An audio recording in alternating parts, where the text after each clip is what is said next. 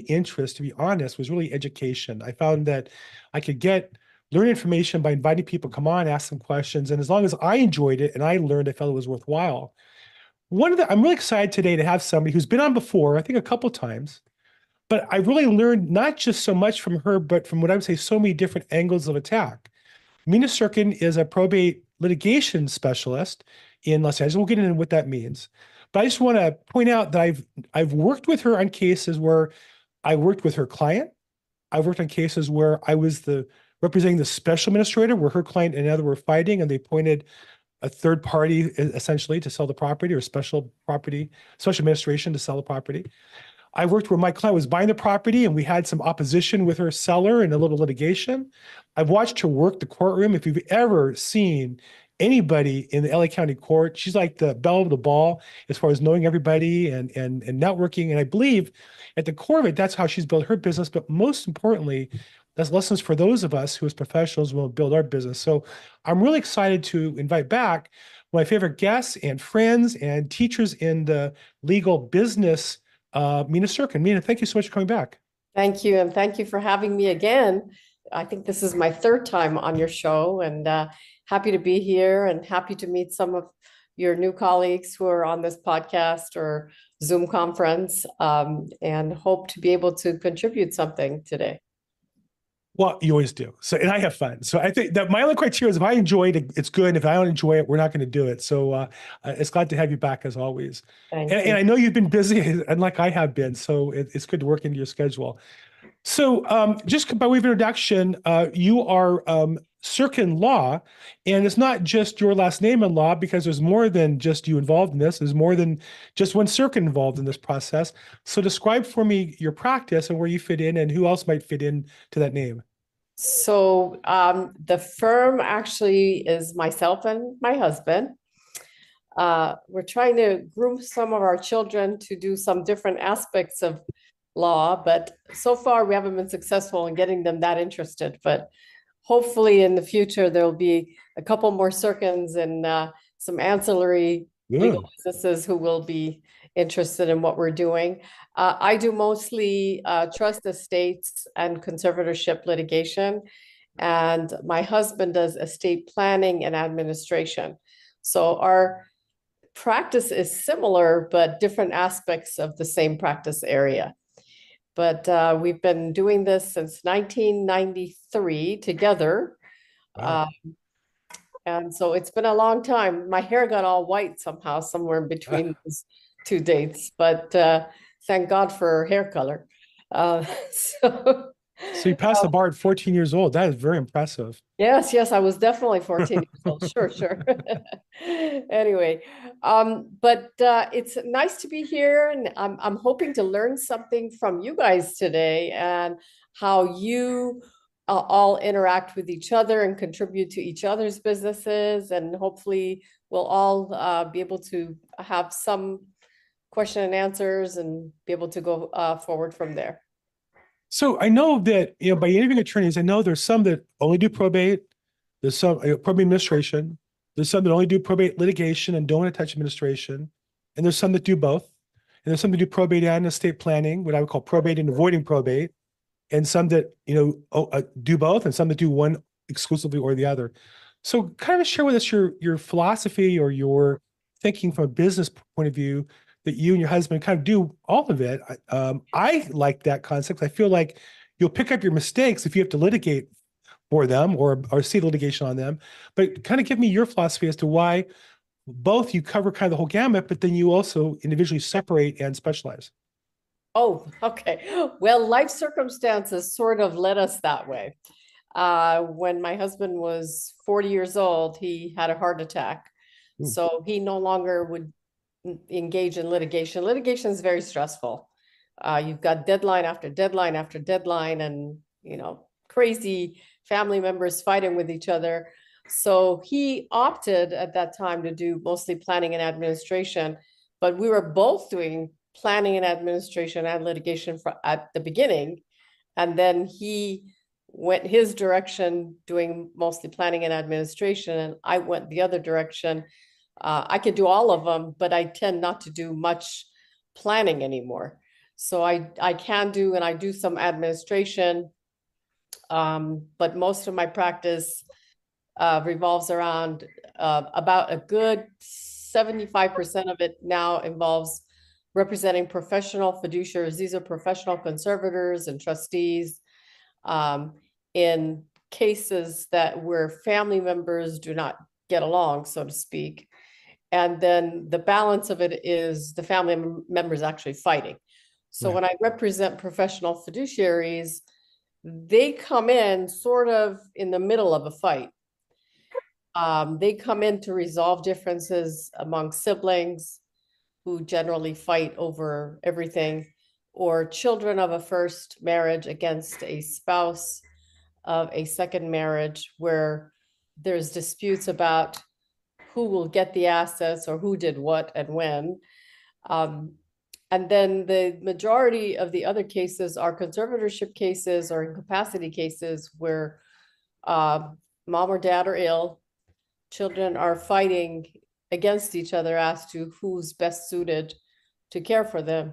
And the courts just won't have that. The courts are like, well, we don't look either one of you, we'll pick a professional fiduciary. So that's where some of my clients come in to kind of take over and neutralize the fight, which then ends up resolving the cases in a good ninety percent of the cases. What percentage of time are professional fiduciaries an attorney stepping in that role and what percentage are exclusively do fiduciary work? It's, it's very difficult to gauge that in terms of percentage. But I would say that among what I've seen, if I was gonna gauge it, uh, out of those cases where siblings are fighting, uh, maybe fifty percent will end up with a professional fiduciary. Right. Uh, either in mediation, as a result of mediation, or as a result of the court just pushing it that way. Uh, m- mostly one of those situations or a settlement.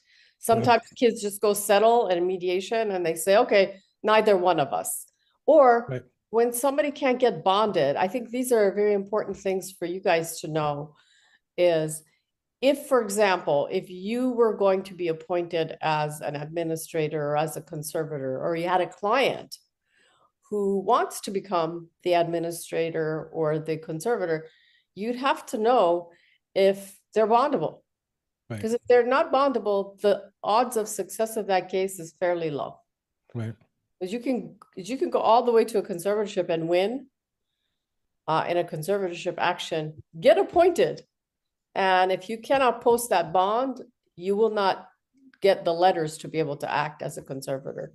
So you should talk to your clients if you have clients that are contemplating either probate uh, without a will or conservatorship or a trust where they're not named as a trustee to know the concept of the bond. And I think that's important for any realtor. Yeah. Because uh, knowing whether or not your client can get bonded will give you a lot of information about the client and suitability of the client, et cetera. Now, all you guys care about is if there's a property to sell. But in order to get there, and, and you want to get somebody who's appointed, who's going to lead you down to the path of the sale of the property, you need to know who the best suited person would be. Is it my own client? Because you have a client, let's just say that you think is going to be the seller. When you ask the questions about bond, which, and I'm going to give you a list of things to ask them, you find out the person is not bondable, you should be able to pivot and, and go grab the suitable professional fiduciary Right. to bring into the case so that the sale can actually happen Right. because otherwise it will just kind of like hang hang up. The case will just hang up because the client thought he can get a bond and he can't get a bond. But having a relationship with uh, bonding agencies for you guys is really good because before you get your client all riled up about them becoming the administrator, for example, Right. You can run them through a bond agency to see if they can get bonded. If they can't get bonded, regroup. You know, you, there's alternatives. Right. So um, here's a few questions. If you want to know if your client is bondable, these are the questions the bond or surety companies will ask your clients. One is, does your client have assets in the amount of the assets of the estate? That's the first one. How's your client's credit? Has your client ever had a bankruptcy? And by ever, I'm gonna limit it to the last ten years for, for their purposes. Um, and most importantly, has your client or proposed administrator or conservator ever had a criminal action involving a, any kind of theft crime? Because if the answer is yes to that last one, the odds of a, a surety company picking up your client for a bond is going to be very, very small. No. Even if it's just a small misdemeanor, a theft crime is one of those things that rings the bell at a uh, at an underwriter's uh, desk, so to speak, at a surety company Right. that says, no, not this one. Um, the reason for that is a, a surety contract, a bond is an indemnity contract. So the way it works is that if the administrator messes up and the assets disappear, the surety company will pay, but the surety company has to go against that administrator and- and be able to recover its money. That's what the indemnity contract is. So their focus is to make sure that there's enough assets to recover from. That means that the guy's gotta have some assets, that his credit is good, he's decent. Um, and no criminal or theft crime in the past. And no bankruptcies, because that would show the financial stability of the proposed administrator. So any of those should be able to help you kind of gauge your client. Um, and you know, say, hey, you know, somebody's gonna want to become an administrator in this case, for example. You found a property, the owner is deceased, or the owner is incapacitated. You need to be able to locate a, a suitable person to bring into the mix to be able, become, to come into the shoes of the seller. Right. So if you come into a question where you don't have, you don't have a bondable person, you can contact us. And we can give you names of several fiduciaries that we represent. And they can pop in and they can become the seller de facto, so to speak, in the contract, once they're appointed. So it helps your cases to know this piece of information. Hundred percent. Fun fact, I had an attorney once who had somebody and rather than a um professional fiduciary, they asked me if I wanted to do it.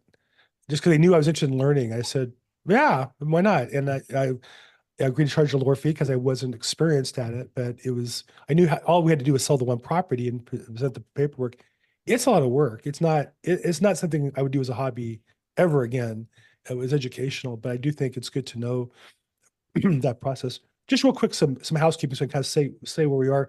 We're really lucky today to have, um, returning guest, Mina Sirkin of Sirkin Law. this is, I think she's one of our three-time champions. Uh, she's in uh, the Valley of uh, Los Angeles, and the website is sirkinlawgroup.com. Uh, this is Probate Weekly. We do this every uh, Thursday at 4 p.m. Pacific time, 7 p.m. Eastern. We live stream it on YouTube, Facebook, and LinkedIn, and then we also record it. Uh, and then you continue the conversation if you want on Facebook, on our Facebook group, probateweekly.com. We have 3,600 members. Help us get to 4,000 by posting questions. We have some surveys. People post their social media content there to get extra views, your YouTube stuff on probate. Limit to probate only. We don't want open houses and properties listings, but feel free to post your content there. I know Courtney Rollins has used it to help build his YouTube channel.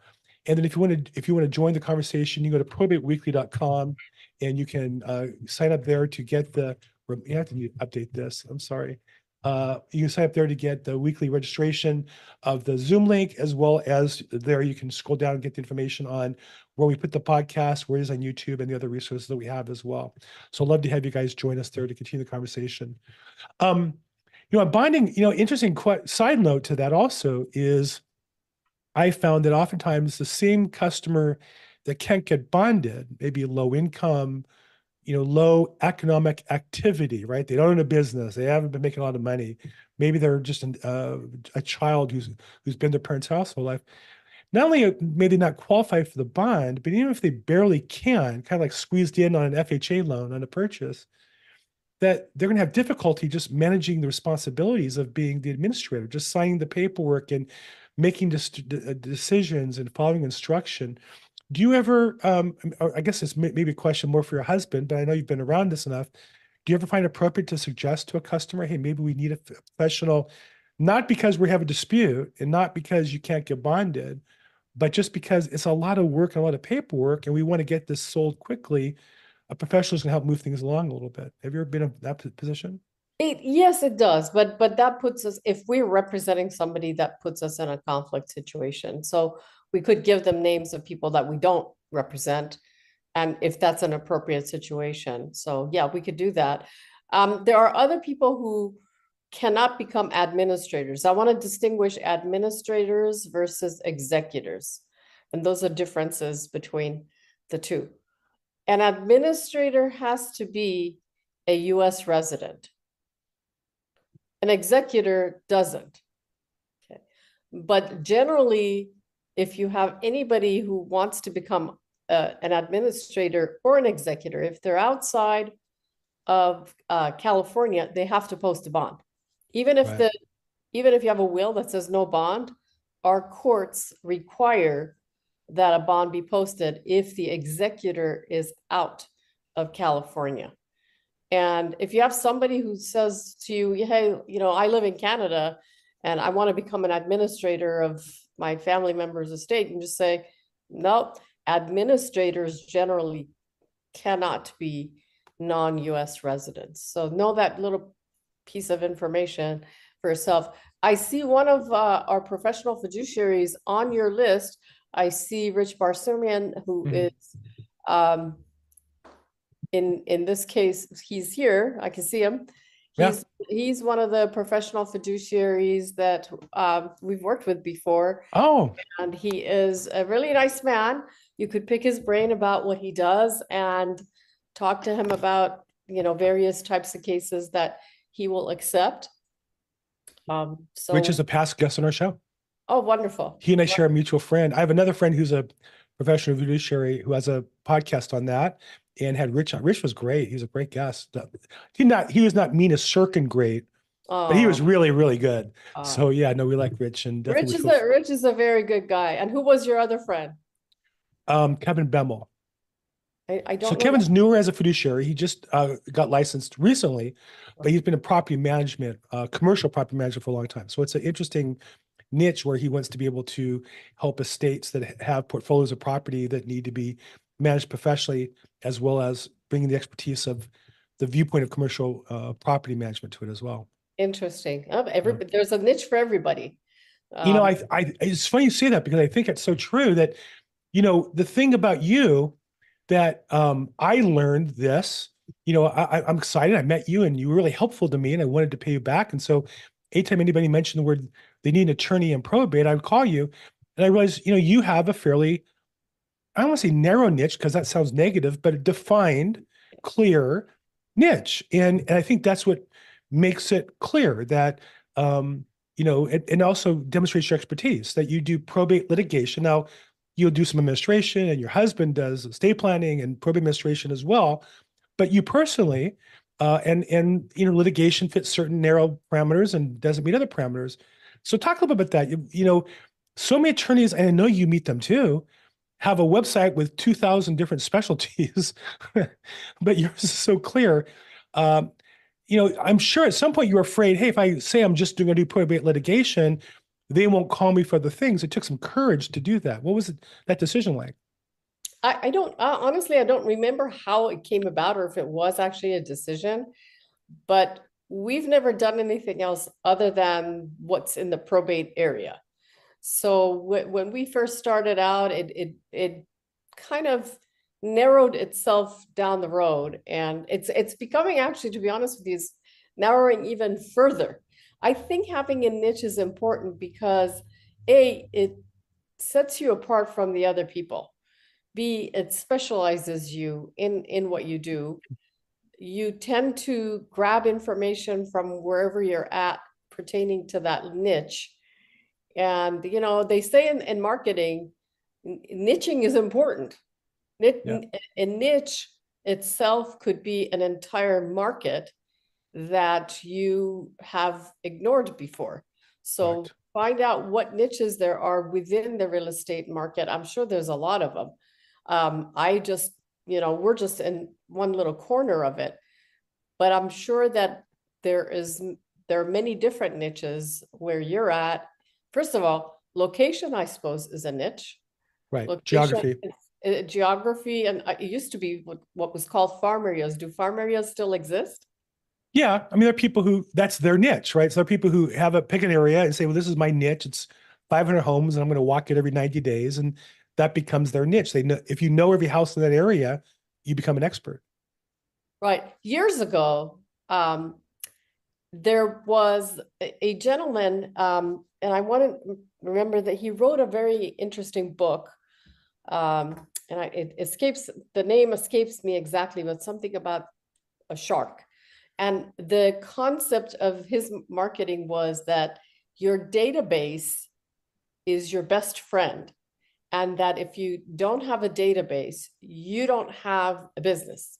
And it really holds true. I mean, your database tells you everything about anyone you've ever met. So within your niche or even outside of your niche, I suppose that you want to capture all the information about everyone that you speak to. Because that at some point that comes in handy. I'll, I'll give you an example. I, I spoke to somebody about three years ago.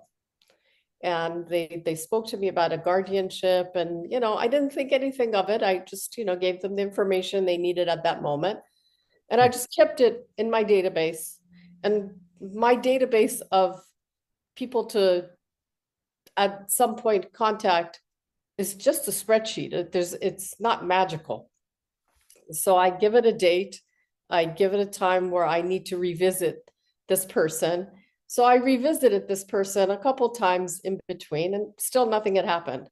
But today I got a call from them that they are ready to go proceed with this guardianship of the estate of this child. So it, it, it sometimes takes two years for that database to produce something for you. Right. And sometimes it does and sometimes it doesn't, but un- in- unless you have it and you have touched base with that person a couple times, they've forgotten you. And I think that's holds true. I think you're 100% right. And I, you know, within our business and probate, now I'm in LA County. We are the largest or second largest probate market in the country. Atlanta might be bigger, depends how you count it, but similar. But we have the largest one corp building of probate in one spot. Atlanta has multiple, the city of Atlanta has multiple counties. And so it's divided up even more than LA is. but even within LA County probate, we have multiple niches, right? We have we have realtors who specialize in auctions for the county as a county vendor. We have another company that specializes in auctions that are public, uh, private auctions. We have people specialize in really high end um, uh, probate business. We have people who really work with the bar associations and the organizations. And, and, and there's people who work with seniors and people who work with accountants and wealth management. And so many different niches within the niche that too often people think, oh, I've got a certification in probate. I'm an expert in it.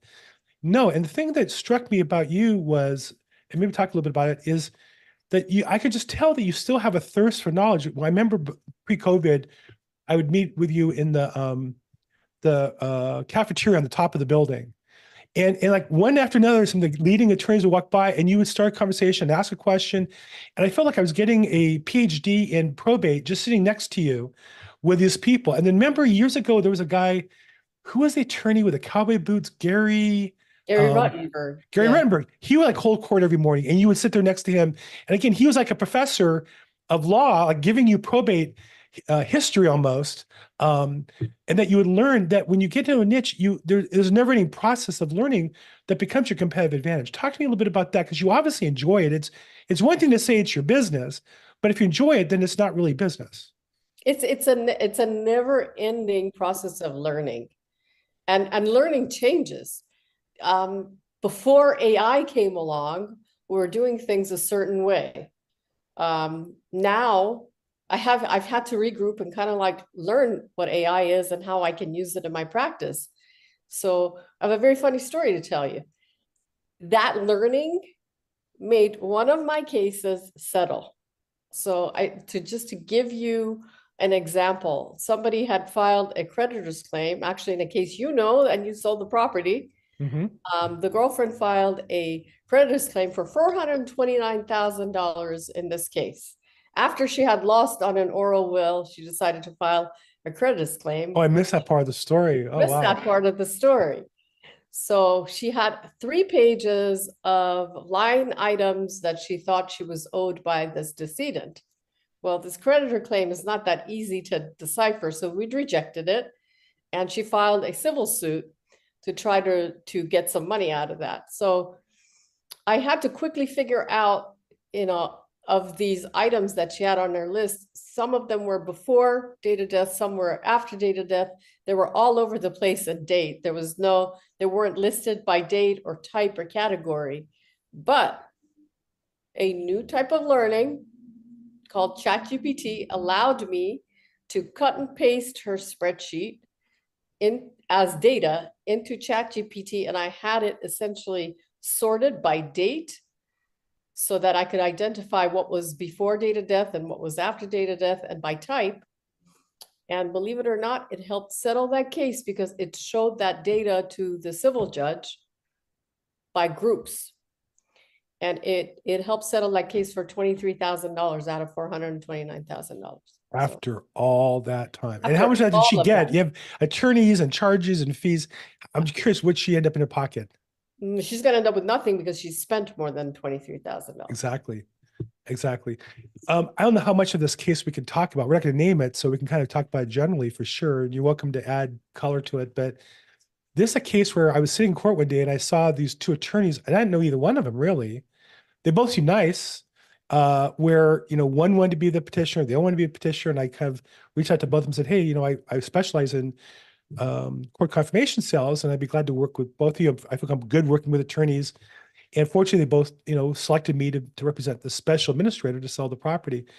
There's a case where a woman had a, as a girlfriend, claimed she was the wife. If I remember right, she claimed she was the wife, but had no proof, right? She had no marriage cert. She had no evidence, but she claimed she was married. Uh, in, in our case, I don't think she was married. She was, en- she claimed she was engaged Engaged, okay. to be married. But she has no legal rights when you're engaged in probate. You have no, no, uh, so what was the thesis and how does a, a I don't want to embarrass anybody, but how, how does an attorney, like to me from the beginning, it just seemed ridiculous. Like what, and you must look at these claims sometimes and go, what the heck are these guys thinking?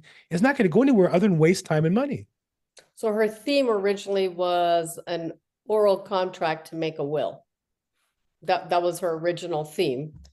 Um, she lost on that. That went to trial. She lost on that. Then she didn't give up so easily and she decided that she was gonna file a creditor's claim and uh, ask the court to give her money for things that she claimed she had spent for the decedent. So that was her next scheme, but it, it didn't go over very well, but it did end up settling, so you know, that, that's sort of where it's at. But people come out of the woodworks when someone dies.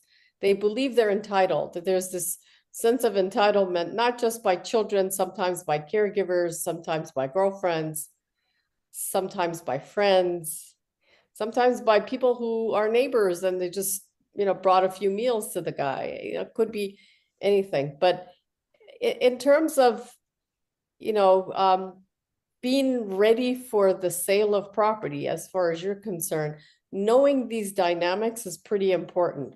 Yeah. Because I may come to you and say, I'm, you know, I'm a seller. Uh, I, I want to sell it. You first have to go figure out if I'm really truly that seller because Right. I could, I could believe, let, let's just say I was a caregiver and I had taken Mrs. Smith to We the People and had them prepare a trust for her, name myself as a beneficiary. And you want to sell the property, you think that that's the person who you're going to be dealing with, but it actually may end, not end up that way. Yeah. So Yeah. if knowing the background, knowing the relationship of your, the person you're talking to, to the owner of the property is important because as soon as you find out they're caregiver, you need to know all the possibilities that could happen in that case, one of which could be an elder abuse action. Yeah, definitely. Um, okay, so just some quick housekeeping real quick. This probate weekly, we do this every Thursday, 4 p.m. Pacific time, 7 p.m. Eastern time. Um, and um, uh, if you have questions, this is meant to be participative. So feel free to raise your hand, put it in the chat box you're in the Zoom, or if you're watching on YouTube or LinkedIn or Facebook, those questions come into our call. On YouTube specifically, Bob Dorman asked, um, can you speak about key points about placing items in the trust? So in the case that we dealt with, or almost any probate case, um, almost any probate case, creating a trust and putting the assets there will most likely, most often, avoid probate. True or false? Mm, Most often, More often than not, more than 50% of the time, more than 70% of the time. Good seventy percent of the time. Ooh, look at that number, 70%, not 90. Okay. From a probate litigator, uh, this is Yeah. this is good. I wish I- if I had a newspaper headline, Mina Sirkin says trust void probate 70% of the time. Uh, Seventy percent. let's talk about that. What does that mean? Well, it means that the other thirty percent of the time, there's either a problem with the title of the property. Sometimes the, the deed didn't get recorded till after date of death. Sometimes the person was incompetent when the deed was signed, transferring it to the trust. Hmm, Sometimes the person had no right on their own to transfer the property to the trust because they didn't have a, any fee simple ownership in hmm, the property. I had a situation where somebody who had a life estate in the property uh, was attempting to transfer their interest in the property into their trust, but all they had was a life estate. They didn't have a fee simple. So when I say third, seventy percent, you know, that, that's a pretty decent number there. Well, okay, you deal in a little bit of a jaded world because you're in litigation to begin with. So let me ask the question a different way. If if if I was your son and you're advising me and I, and you know I own a house and you know that I'm competent and you know I own a property fee simple, what's the percentage of likelihood of me avoiding probate by putting the property in a trust versus holding it personally? If you have no, none of these things that we just talked about, Assuming I'm I own the property, you know me, I'm your son, you know I'm legitimate, you know I'm competent, you know, hundred percent. ooh, 100%. hundred percent. Yeah, if, if you have no complications, now, I'll, I'll bring complications into the mix. Okay, you're my son, okay? I gave you a hundred thousand dollars to put down as a down payment on the house. You then bought the house, kept the title in your name, transferred it to your trust, then got married. And then things kind of went wonky from there you and your wife started to pay the mortgage on this house from your community earnings. Ooh. What happened? Okay, Both sides are hiring attorneys. I, I know that much happens. you're a son of an attorney. Your your your mother's telling you you should have had a a um, prenuptial agreement, and you said not a chance. Love this girl really, and I'm not gonna have a prenuptial agreement no matter what you say. I said, well, where's my hundred thousand dollars that I gave you for the down payment? And you say, that's too bad. Um, and then a few years down the road, maybe six, seven years down the road, you're my son, you screwed up somehow, and your wife says, I'm filing for divorce. Guess what happens to that property that you bought and put in that trust? clouded by the litigation or the pers- prospective litigation. So the family law judge in that divorce proceeding will yank it out of your trust. Yeah. For Yeah. And uh, it will not be fully your separate property. If you're a California resident, in California, we have community property law. I don't know if the rest of your listeners here are in California or in other states, which may or may not have community property. But things do happen, you know, you know, a hundred percent of time. Now, when I say a hundred percent of the time, the concept of putting in the trust is always a good idea. Don't get me wrong. Right. The concept of your expectation that it'd be a hundred percent, it, it just isn't reality. Is not reality. In fact, let me ask you another question. True or false? The more money in a trust, the more likely there is to be some sort of litigation. Absolutely. It just doesn't matter how good the trust is or how legitimate it is. No. If there's enough money there, somebody's going to litigate for their share of it. It's just how it's just a, The- fa- a, a science law. It, it, it, well, just like anything else, the, it depends on what, what stakes there are. If they are, the, the greater the stakes, the more likely it is that people would want to go grab it. The more likely that lawyers will be more interested in taking the case too. Right. So if you have a two hundred thousand dollar case, had I known, for example, that the, the, the, the case that I worked on would have two lawsuits, that I may or may not have taken that case. It depends on the, the, the amount of the assets. But sometimes you go in there and you think, oh, this is a simple case, simple sale, nothing. Right. Doesn't turn out to be true. Should have been simple. That one, it's, it's hard to, the whole thing's to understand. Just real quick, an, an advertisement on behalf of the Jewish people, I will point out that we're the ones who invented marriage contracts. The basic marriage uh, ceremony of Jewish people to this day involves a, a prenuptial agreement that's uh, read out loud and on display to everybody at the at the wedding. So I just want to say, uh, go Jewish people. We've had marriage right uh, from the beginning, and I also will add we had the book of divorce in our ancient texts before the book of marriage because divorce law was uh, anticipated by those wise men in that time. So just I'm just not a family law practitioner or anything, but I'm just saying, go Jewish people. We've had that under control. those are very very interesting things that that are sometimes discovered from ancient times um, i had a chance to go on the internet internet one day and i came across a website that talked about how different tribes in the middle east i'm iranian um, different tribes in the middle east handled divorces and it, it was fascinating because it went all the way from egypt and came to iran and you realized wow, they had a system. They actually had a system that worked for them, you know, thousands of years ago before we got here. Yeah. Um, but interesting cases uh, come about. What I think else so. do you have, um, Bill, today that uh, people would be interested in? Well, okay, so um, let's talk a little bit about the business parameters of litigation because I'm sure, like me, you get phone calls where people say, you know, I'm wronged.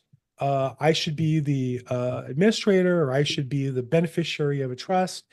And my bad brother is in control and he's not sharing information with me. And I need an attorney to to sue. And it, it- it's almost like as if you know, you rent a car, you walk in with a credit card, you swipe it, you get the attorney, and you file a lawsuit. It doesn't really work that way. You really need to have some money. There's got to be a certain amount at risk. What are the economics for a litigation case to make sense in a probate setting? If you're, let's say, um, one of the siblings and think that you, you know, somebody filed the probate that you think you have standing over, or you think they're not really qualified, what what does it take to hire an attorney to uh, get involved in a case of litigation like that? It depends on the type of case that you have. Sometimes you're talking about a trust contest, for example. And in, in a trust contest, you have to, let's assume that for part of the reason why you want to contest is you believe the person that wrote up the trust was not competent at the time they wrote it. So the, the kind of cost that you would expect to be able to have to withstand is someone's going to have to go get medical records of this person. Then you have to have some expert witness come and testify as to the competency of the mother as of that time. Those expert witnesses are expensive. They can cost ten to fifteen thousand dollars on the front end just to review your documents, your medical records. And then if they have to come to a trial, that's another twenty thousand dollars. So they get expensive. They, you know, and you know, in conservatorships too, our expert witnesses, you know, they come in to examine the conservatee for a limited amount of money, But if they have to come to trial, they're charging you on an hourly basis. So you have to be prepared to pay them. You know, I have expert witnesses that I've used and, you know, I am the responsible person. So the dynamics of taking on a litigation case involve around knowing what the anticipated costs of litigating it all the way to trial will be. So, for example, if you came to me today and you said, you know, there, my mom had a trust, my, my brother was a trustee, but he stole from this trust. I know it, I know it because his accounting really looks bad. I say, okay, fine, let me look at the accounting. Okay, yeah, the accounting has some flaws, maybe. Um, but I need to go subpoena documents, that's bank records, financial institution records. That's a cost to me, not counting my time. Then I'm gonna have to go hire a forensics accountant. That's forty to seventy thousand dollars to trial. So I have to gauge whether or not, A, if I come into this case pretty quickly, if the amount I could possibly recover from my client is gonna cover that. Because if I come in into the case, into a trust content, uh, into a trust accounting case, and I am not able to show that there was something wrong, and if I've objected to this accounting, if I lose, my client pays the attorney. fees. Look, you see how I'm washing my hair with the good manufacturer? It's a rotation. It's all rotation when you wash your hair. It's just straight rotation. Rotate to the left. There we go. What was that? That was somebody bombed in. It was a, a Zoom bomber. How does Yeah. that? So I let people um, unmute themselves to ask questions just to make it simpler. And some people abuse that.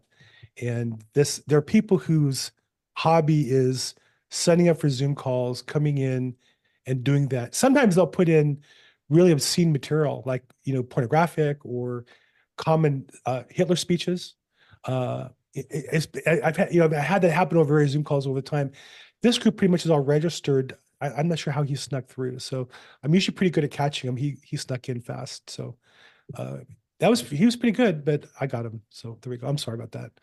Okay, that's all right. Um, I just don't know where they come from, but that's all right. Anyway, so there are interesting, you know, there are interesting aspects of litigating a case and the dynamics are you got to know what the costs will be when by the time you're done with the case because A, you may not be able to recover your own costs that you've you advanced, and B, if your client loses, which depends on how good your case is, that your client is going to end up paying the other people's attorney's fees. And that would Right. not be a happy occasion. Right, that can be really expensive. The whole the whole process, and then you wasted the expenses along the way too. That's right. That's right. Yeah. And you're paying out of pocket to hire these experts and because the expert's not going to wait. The expert's not on a contingency. you know, I had a, I had a, my experience personally with a um, forensic accountant was I had this guy harassing me, sue me, former boss, terrible human being, just abusive, purely abusive. And he claimed I stole certain things, certain data from him, uh, uh, my email database of all things, or his. And he hired a forensic accounting company. I said, well, you know, here's my list. Why don't you send me your list? We'll have the accountant review them and see which ones are overlap and which ones are mine. And the forensic accountant sent me the list of the results of his findings. But what he did was he took an Excel spreadsheet and just hid the ones, the master list. So he sent me an Excel spreadsheet of all the data that I was accused of stealing and hid the values that I didn't. But if you hit the unhide button, there was all the data I was accused of stealing. and I know that he paid forty, fifty thousand dollars to this accountant to do the work. Uh, and, uh, and and the, the the there's all kinds of ramifications as a result of that. But yeah, these guys are very expensive. And um, uh, you know, on the other hand, you know, there's legitimate cases. I, I interviewed somebody who won an elder law case. He was an attorney out of Orange County, uh, an appeal attorney, where a, a woman in Long Beach was abused by a real estate investor investor who had her sign over property and told her, I'm going to help you avoid foreclosure. And in fact, he just stole the property from her and he sued her and won like a multi, like a five or six million dollar verdict. Wow. And in that case, she had a family member who was willing to invest cash up to, they were fairly well to do and they put in a hundred and hundred fifty thousand dollars of expenses and fees. And, and, but it could continued. And at that point, they said, well, we can't even, we're, we're tapped out at hundred fifty thousand dollars. And the attorney agreed to take a contingency, whatever, he made a deal with them. And they won and it all worked out for everybody. But it's a lot of money and a lot of work and a lot of time uh, to go through this process. So, Tons. And, and I think that, you know, people don't realize that as somebody declines, that the risks even for realtors get greater and greater. Because if you take on a, a client who is a seller who's really on the slope of the decline, you can't really, sometimes you can't tell real well. Right. you could end up in a, in an elder abuse action. So investigating the well-being of your client is important and talking, the more you talk to a seller, the more you find out about the, the way they're thinking, whether or not they're able to remember something, whether or not they're not, and kind of, you know, over a period of time, you, you get to have a feel for it. And sometimes my gut feel feeling may say the comp, the, the client's not competent to Right. retain me. Right. Sometimes I, I'd like to help some, a person. And then I realize that, you know, that that person is not at the stage where they could s- withstand litigation. Right. Um, in a year's time, they may be uh, here now cognitively, but they may be here Right. next year at trial. So you have to kind of also know what to do when that does happen, and it will happen. I also think in, in my experience that that people in those stages of their life have parts of the day they're cognitive and parts of the day they're not. Yes. And so you might pick the time of day that's best for them. You might say, well, they they're best at 10 or 11 in the morning, so I'll go over and talk to them and you know, as a real estate agent, that's when they want me to show up. But you know, two in the afternoon, they're like starting to really limit themselves, maybe. And i- in litigation, they're going to be deposed, they'll be hearing dates, and they'll be, you know, that they'll have to show up for it. And it, it's not so simple. You have to kind of think through the whole process. So, what are some of the signs? You know, as a professional, you I, I hate a Jew motherfucker. There you go. And listen, I love Hitler.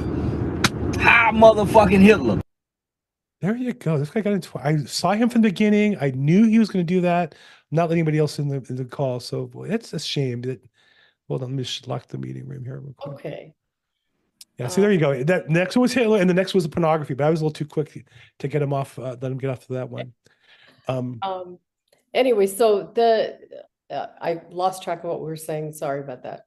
we're talking about you know how how their cognitive impairment and how you have to think about it a year down the road. And I would say also even parts of the day. And and and I had occasion, frankly, where I met with somebody and didn't think about it, and the family member called me and said, "Well, didn't you notice this or that?" I said, "Well."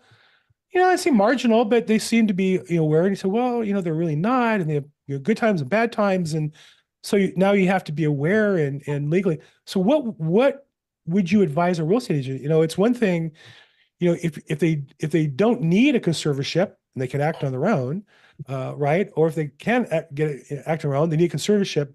How would you coach me in the middle as to what the right decision is? Obviously, if you have a question, get a second opinion.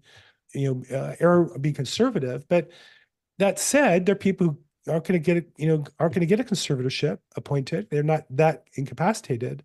Um, what advice would you give a professional in the field dealing with people in this stage? Okay, well, there's a, a few different ways. First of all, you have to kind of gauge where they're at on the spectrum of cognitive ability. The way we figure out if somebody has capacity is we have to figure out if they understand the consequences of the action, not just of the sale itself, but what happens after the sale. So when you talk to somebody at 10 o'clock in the morning, oh, they're very excited about the sale of their house. And then maybe when you talk to them at four or five o'clock, where, you know, people tend to be more declining, you know, in their cognitive uh, areas. If you say, excuse me, if you say, okay, you told me this morning, or you told me yesterday morning that you want to sell your house. So where are you going to go? Oh, where are you gonna go? Because that's, you're gonna have to figure out if they can actually, they have actually formulated a picture of where they're going. Let's say you sold the house, where are you gonna go? Do you have anybody that lives in the other town? Let's say I wanna move to Phoenix. Do you have anyone that lives in Phoenix? Do you know how much houses cost in Phoenix if you wanted to buy? Are you going to buy? Are you going to rent? Then the next question is, you know, we're going to have to clear out your house to get it sold. What happens if the house is so impacted that you're going to have to hire professionals to clean up at that house? Who will pay for that cost?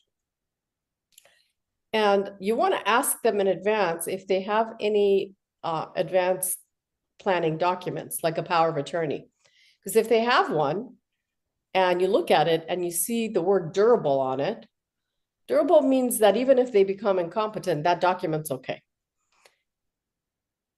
If that exists, then you're one step further. The next step is to ask them, who are the agents in your durable power of attorney? Are they still around? Maybe you had one from 10 years ago, but your agents died. Right. You know, so the concept, knowing the consequences is important. If they cannot tell you where the agents live, if they cannot tell you, for example, that the consequence of selling their house may be that they may have a substantial capital gains tax, or that they don't understand that concept, that that, that comes out of their net proceeds, maybe that's not the client you want to take. So test them in all these different areas to know hmm. if they understand the consequences of their action. And if your instinct is telling you that they're not, talk to your broker in charge. And that broker in charge usually has counsel that they can talk to and kind of go through all these different various scenarios of what they don't understand or and document in your notes Right. what you talked to them about, what they understood and what they didn't understand, so that you can better gauge the competence of the person. And it would also prevent a possibility of a future lawsuit if you're able to have all the elements of the documents that you need in hand in case the person becomes competent, incompetent. Is, is, are you as an attorney able to make those assessments, uh, at least, um, you know, a, a preliminary value assessment as to somebody's competence, or is that, is that strictly medical decision that you're going to It's- defer? It's mostly a medical decision, but the signs before somebody gets medically tested come from lay people. They come from attorneys, they come from realtors, they come from caregivers, family members who are around the person, neighbors. Um, the the initial signs come from people who just you know make observations. So uh, sometimes somebody comes to my office, and if I have gotten to the first three steps of, you know, understanding the consequences. And I realize at the third step that, yeah, you know, it's not going all that great. I will ask that if they want to proceed further, that they actually go get examined by a doctor because at that point, I'm not capable of positively identifying whether or not they're competent or not. And competency is kind of on a scale. Um, Right. the the lowest level of competency, you'd be surprised, is is marriage.